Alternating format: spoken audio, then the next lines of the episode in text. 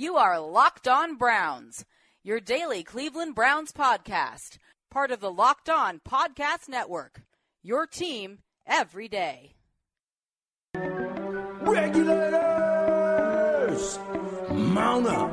It was a clear black night, a clear white moon. Warren G was on the streets trying to consume some skirts for the eve so I could get some phones rolling in my ride, chilling all alone. Just hit the east side of the LBC. Game seven, Major League Baseball, and the Cleveland Indians.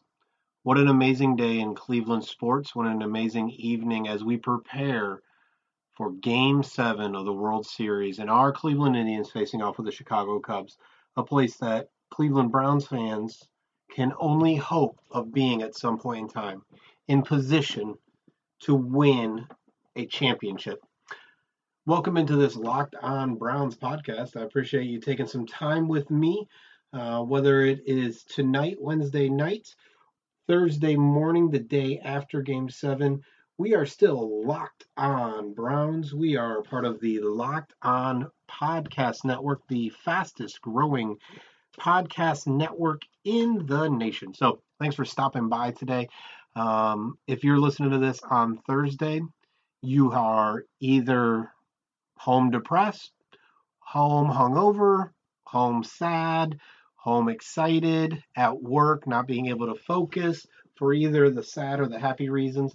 And if it is uh, Wednesday night, uh, as I'm recording a little bit prior to the game, then most likely, even if you're not a diehard baseball fan or a diehard Indians fan, most likely you're focused on this game tonight. And so um, the reality is the sports world, much like it was last Tuesday when I was in Cleveland for the banner raising for the Cleveland Cavaliers in game one of the World Series, the focus of the sports world is right here, right in Cleveland, Ohio.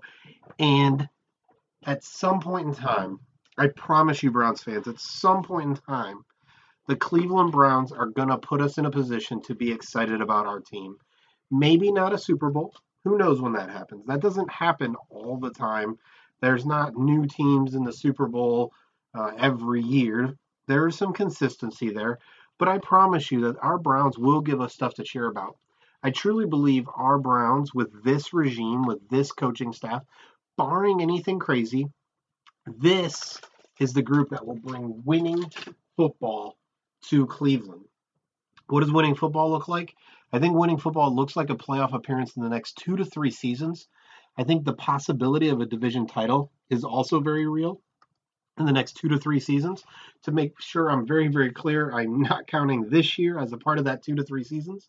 Uh, this year is is in the books at some level. The best we could do is eight and eight, and obviously, I think many of us assume that's not going to happen. But in the next two to three years, I think it's fair to think playoffs, division championship are realistic. In three to four to five years, I think an AFC championship is realistic.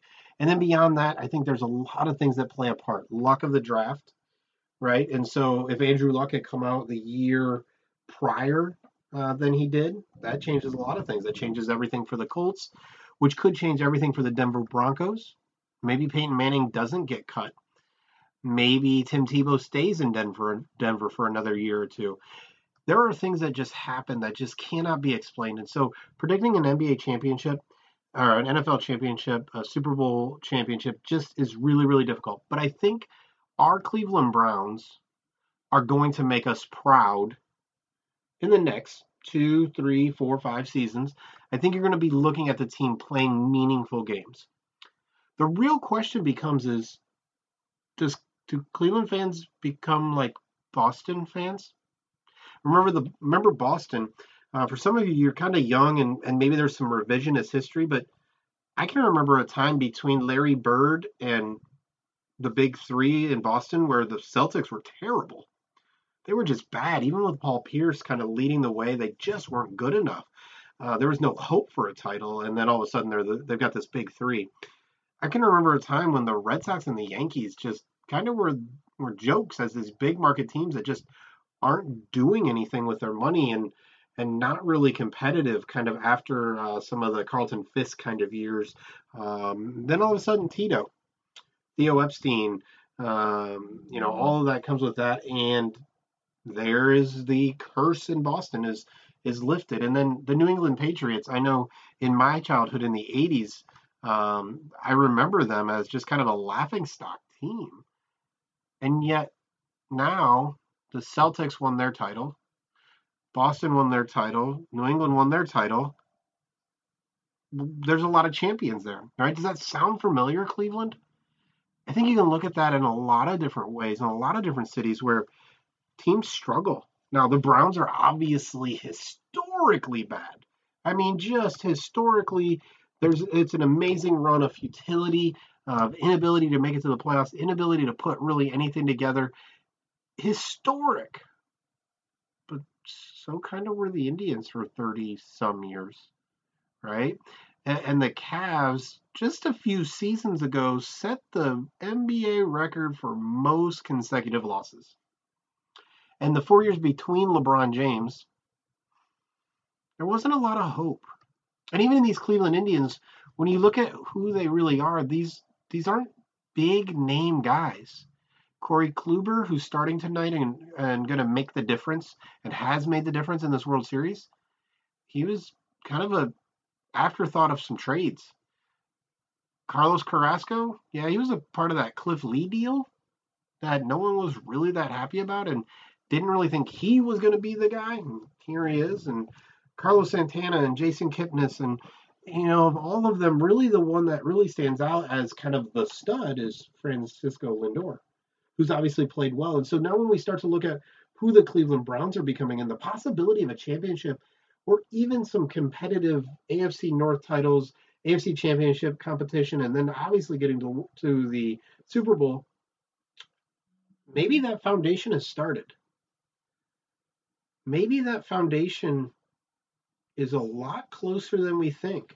The Jamie Collins deal I talked about a little bit, but now when you look at the Browns defense, the front seven, where you really need to build a defense, the skill that they have is downright amazing. So we look at the uh, the the line, a three-four line again. The Browns line up primarily in nickel packages, which tend to be four down linemen. A lot of creativity. Um, really, you're just talking about whether the guy has his hand in the dirt or not um, when you're talking about the difference between the 4-3 and the 3-4 at times.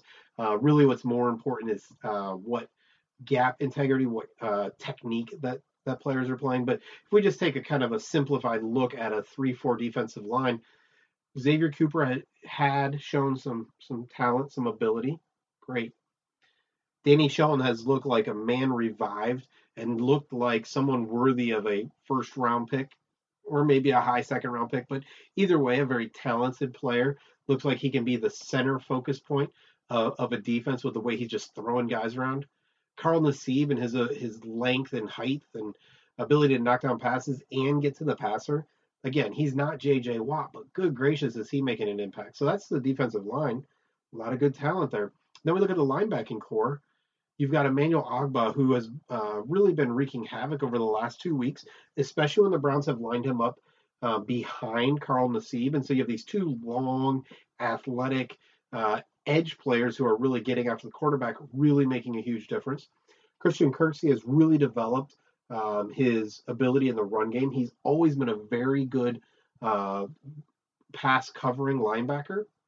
Jamie Collins is is a freak of nature he's someone that um, when you talk to Patriots players um, and even players around the NFL, they talk about as one of the top five athletes in the world with his his size. When you look at him, he looks like an outside linebacker, but he hasn't been asked to rush the passer because he's so good in a variety of roles, including uh, he does rush the passer sometimes, can go through uh, the A gap blitz, going from the outside, um, but in coverage and in run stopping, he has an amazing ability to really uh, make a huge impact for the Browns.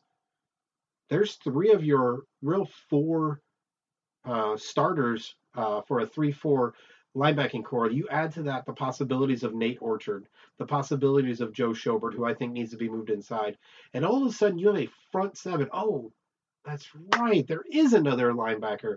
There's this rookie that we claim from the Jacksonville Jaguars, Tyrone Holmes, who also has shown some spurts of having some great pass rushing ability. So all of a sudden, man, maybe in uh, some basically first and second year players along with Kirksey and Collins in the middle, you have a front seven that is ready to roll, along with a crap ton of draft picks to continue to build the defense. And so when we look at the foundation of the Indians, when we look at really the foundation of the Cleveland Cavaliers outside of LeBron James, uh, and maybe Jamie Collins is a version of that for the Browns defense, you see a solid young core.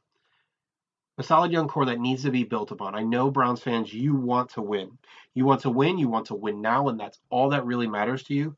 The reality is, is that that's not how this is going to work in Cleveland. Um, it's going to work by building a solid core, solid core foundation, and supplementing it with draft picks. We saw Jacksonville try to do this in Oakland. Uh, Jacksonville, it hasn't worked. Blake Bortles hasn't played well.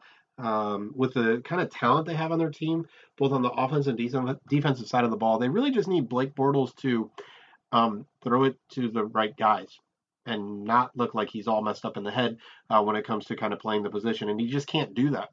Wonder if Cody Kessler can. Out in Oakland, similar talent, a lot of invested both draft picks as well as uh, signing some free agents, especially this year. And Derek Carr has made it work. Now, Carr, obviously far more electric than Cody Kessler, but surrounded by a lot of talent with Michael Crabtree, Amari Cooper, um, a good running game, an invested in offensive line, and a defense that really can can can wreak some havoc. Derek Carr has really made something of it. But really, you're talking about a team that is now kind of in year three or four of kind of their rebuild process. The Browns are in year one. So, what we want to see is development. 0 and 8 doesn't matter. We want to see development. Which leads to our next segment. Hi, this is Maury Moreland Morrison, here to tell you Geico has more than just great savings. Much more. Geico's been around for more than 75 years, back when they were using Morse code. Sorry, that's just my sense of humor. What's more, with Geico, you get 24 7 access to licensed agents on the app, online, or over the phone, so you can talk to them at night or in the morning. So, forevermore, just know that no other auto insurer has more more than Geico. More power to you. Geico. Expect great savings and a whole lot more. So we know that Hue Jackson has uh, marked Cody Kessler and Josh McCown as the Browns' quote unquote co starting quarterbacks for this weekend against the Dallas Cowboys. And it's an interesting decision, um, but it doesn't seem like it is much of a decision at all uh, for what the Browns are looking to do. Josh McCown has shown what he can do. Josh McCown has shown his talent his ability, his leadership, all kinds of things. And for his service, we thank him. And if we need him again, I think it's very uh, safe to say that we can turn to McCown knowing what we will get out of him. On the other hand, Cody Kessler has shown, at a minimum, he's about as good as Josh McCown is, or maybe even better. His accuracy is a little bit better. He gets the ball out of his hands a little bit quicker than McCown. Um, neither one are kind of the Tom Brady speed guys, but he has development. And so as the Browns look to both win and develop players as well as evaluate them, it makes no sense, health willing, to go away from Cody Kessler and go back to Josh McCown.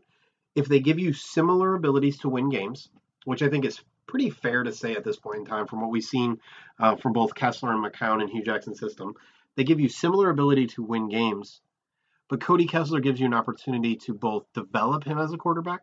Again, he's been thrown into situations. You want to continue to see him in situations where uh, defenses have gotten kind of tape on him and seeing if he can adjust, if he can see things, if he can grow and develop in those live bullets. Quarterback position is the only position I'm a big fan of sitting a player until they're really, really ready. Kessler didn't have that opportunity. RG3 went down, McCown went down, it was Kessler's time. So now that he's shown that he is not out of his league, now that he's shown that he can do it, there's no reason for Hue Jackson to to go to Josh McCown if both are healthy.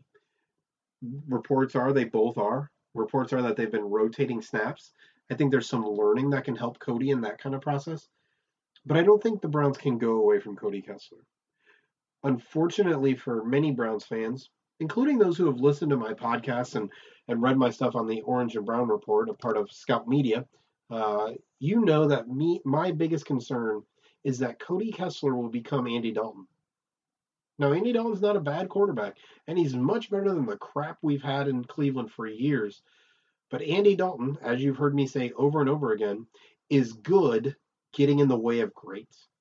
Andy Dalton is the type of quarterback at some level similar to the Jay Cutlers of the world that it's hard to replace him.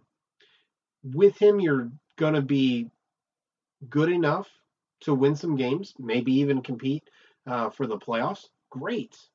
But you won't be bad enough to be able to draft one of those top level quarterbacks, especially after the mistakes teams seem to have made with Derek Carr and Teddy Bridgewater a couple drafts ago. I don't see those quarterbacks falling. It'll be interesting. Paxton Lynch fell later in the draft, and so uh, maybe that high level, uh, long term prospect will. But with Cody Kessler, if he becomes Andy Dalton, great. We love making the playoffs. That'd be amazing.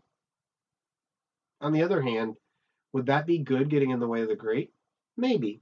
But the Browns need to be able to see it. That's what this evaluation time is. That's what this development time is. The Browns have to be able to see what do they have in Cody Kessler. They have to know. They know what they have in Josh McCown.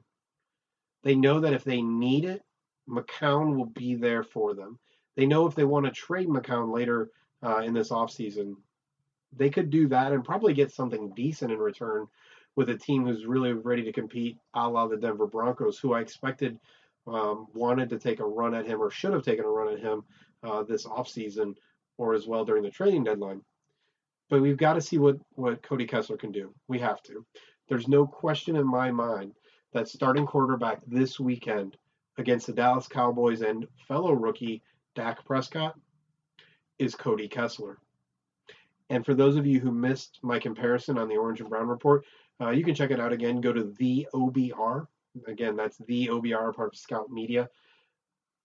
I made the argument and used some statistical backing to say if Dak Prescott was drafted by the Browns and Cody Kessler was drafted by the Cowboys and everything else played out the way it did, I think we're having the same exact conversation about the Cowboys quarterback of the future and the Browns quarterback of the future that we're having now, just with different names.